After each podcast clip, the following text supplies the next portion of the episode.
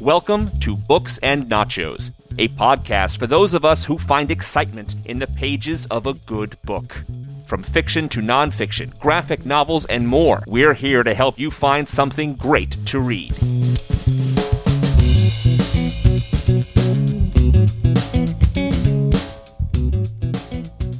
Morrison runs into the crony from the Larkin Studios at Dempsey's Bar.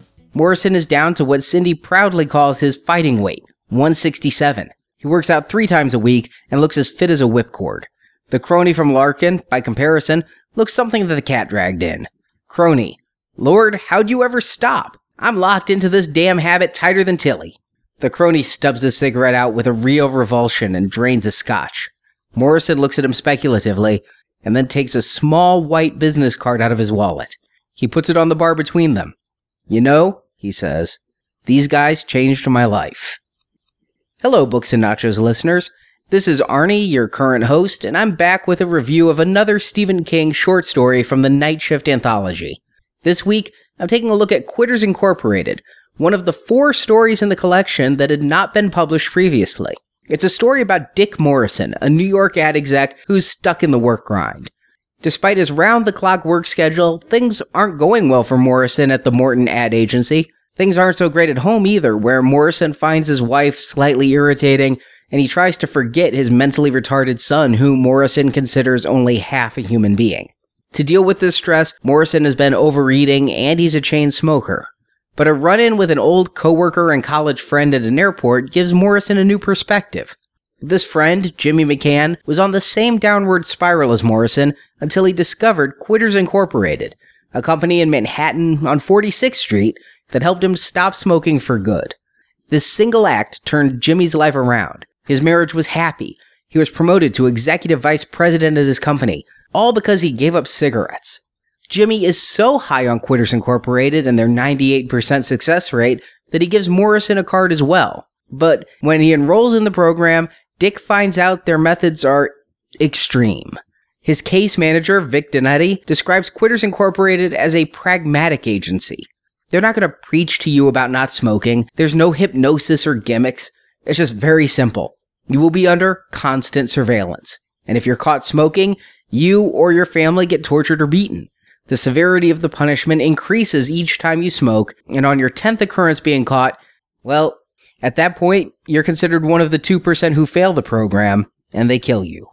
The bulk of the 21-page story follows Morrison as he tries to quit smoking cold turkey, knowing that for a first offense, his wife will be put in a small room and tortured with electric shocks.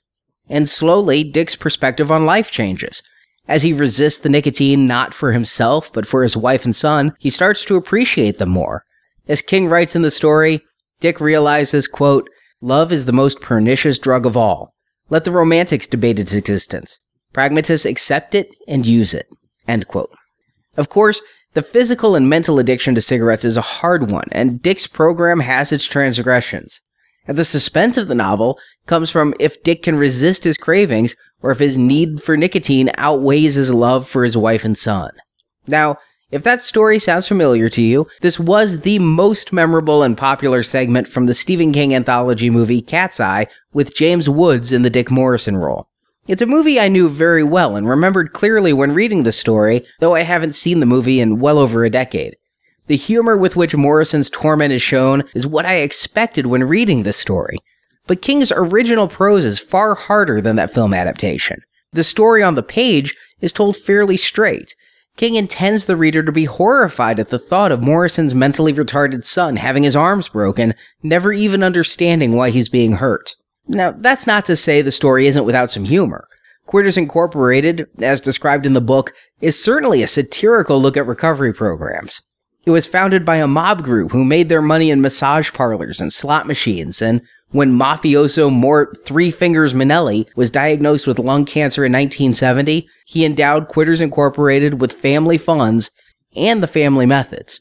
It's an innately ironic idea that the mafia will help you by hurting you, epitomized in case manager Donetti's line of how the company is less interested in profit and more interested in helping their fellow man.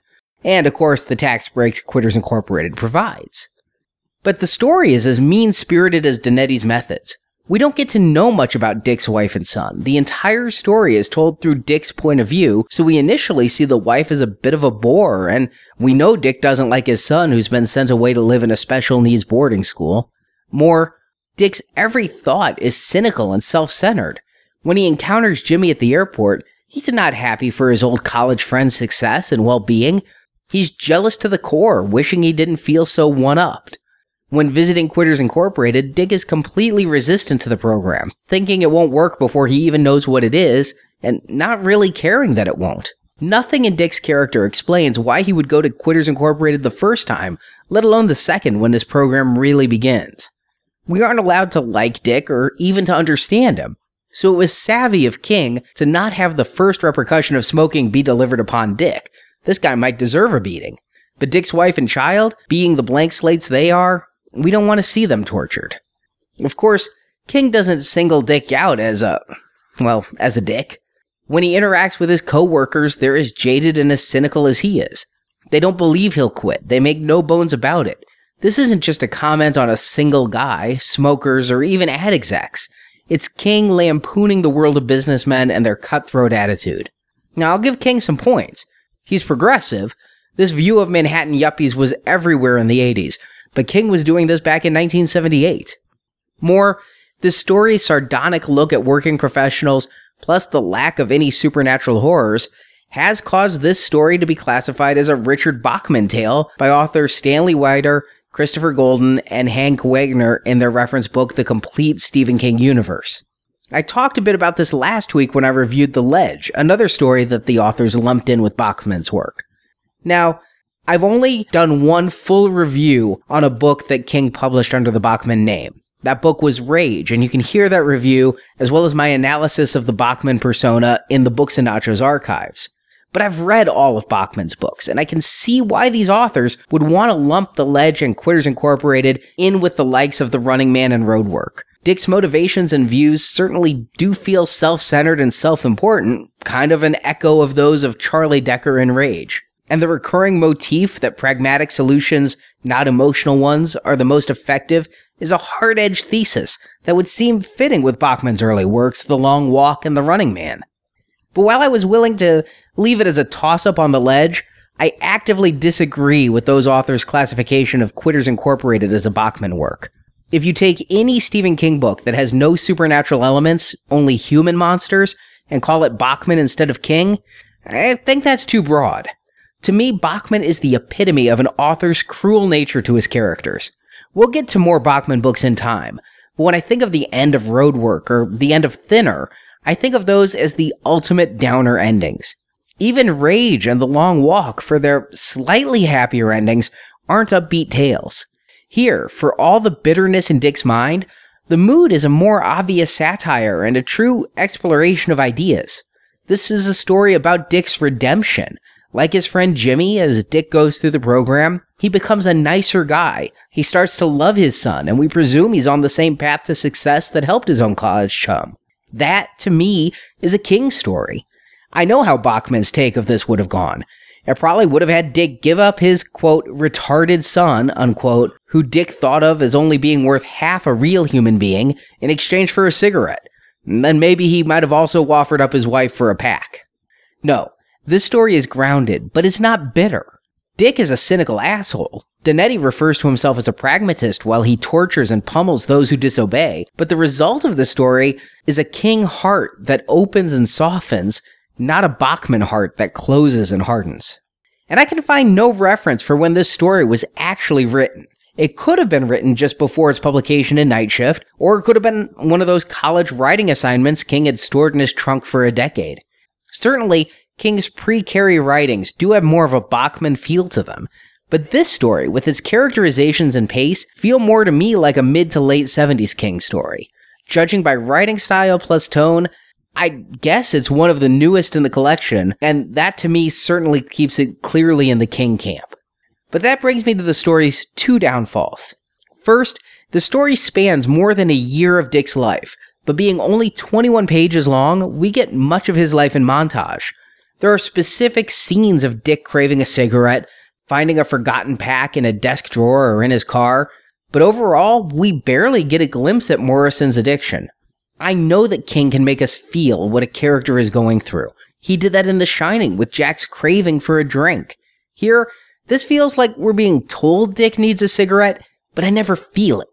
And for the family situation, Dick's relationship with his wife never seems rocky. And while he starts to love his son, the character is barely explored. It's almost too short a story to effectively tell its message. Second, I also think this story demonizes smoking. And cigarettes aren't heroin. Smoking a cigarette won't harden your heart to your mentally challenged son, nor will it make you a less productive member at your office. That quitting smoking can fix your job, your marriage, that it'll be a magic cure and a path to success is ridiculous, and I can't tell if King is being intentionally silly and that this is an extension of the story's satirical themes, or if it's supposed to be believed. It certainly wouldn't have been a popular opinion to tout in 1978, when you could still smoke in hospitals, in workplaces, and on airplanes. I imagine in the 21st century that this idea might go over a bit better, though, at least with the popular American view demonizing smoking and smokers alike. But the way the story is written, with Dick viewing non-smokers as smug assholes, but wanting to be one of the smug assholes himself, makes me think that in this story, the two do equate. More, that this story was written by a smoker who's trying to break the habit. I think this better life is King's vision of a light at the end of the tunnel. But don't take those two minor quibbles as me not liking the story. It's a fun story that raises real ethical questions about a Machiavellian attitude towards self-improvement. I find it an interesting conundrum the way Dick has to gamble the likelihood of being caught smoking with the torment that will be delivered among his wife and child. More, do the ends justify the means here? If Dick can give up cigarettes, is that worth putting his entire family in severe physical danger? It's an interesting conundrum to me. Certainly what Quitters Incorporated did was illegal, but was it wrong or simply extreme? After all, they do have a 98% success rate. If you compare the lives they've saved versus the lives they've taken, pragmatically, they've probably done good, right? Well, anyway, it's a fun debate to have. There is one irony in the story, however. While it paints such a rosy picture for those who stop smoking, King himself, the author, continues to smoke. He said in his introduction to Night Shift back in 1978 that he started smoking unfiltered cigarettes when he was 18, and by the time of Night Shift's publication, he'd cut back to a low-nicotine, low-tar brand, and he hopes to quit completely. However, while King has been able to kick alcohol, cocaine, and whatever other substances he was on, the cigarettes are King's constant companion. Even after being hit by a truck that nearly took his life, he allows himself 3 cigarettes a day.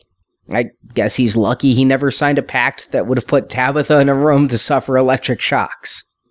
And King would revisit sensationalizing the idea of quitting smoking in much later short fiction, such as the 1993 story The 10 O'Clock People, one that I can't wait to get to, though it will probably be years before I do. And Quitters Incorporated also fits in neatly with some of the other tales here in Night Shift. With a tale of a character fighting for love against a violent crime lord, this tale pairs very well with The Ledge, the story from Night Shift I reviewed last week. The two stories were put together in King's anthology movie Cat's Eye, which I mentioned earlier in the show, and which you can hear Stuart Jacob and I review at NowPlayingPodcast.com as we continue to review the more than 20 movie adaptations based on the short stories from Night Shift. And then I'll be back here at booksandnachos.com next week with my review of another tale from the collection, Graveyard Shift, preparing for the next movie we're reviewing over at Now Playing. I'll talk to you then, and in the meantime, please remember to support your local bookstore, or else Donetti's goons may have to pay a visit to your wife. Thank you for listening to this episode of Books and Nachos. If you enjoyed this podcast, please help spread the word about our show by leaving us a 5-star review on iTunes. You can also find dozens more book reviews at our website, booksandnachos.com. The music for Books and Nachos is The Right Prescription by Chai Weapon, which can be downloaded at podsafeaudio.com. 2014, all rights reserved, and no part of this show may be reproduced, repurposed, or redistributed without the written permission of Venganza Media Incorporated.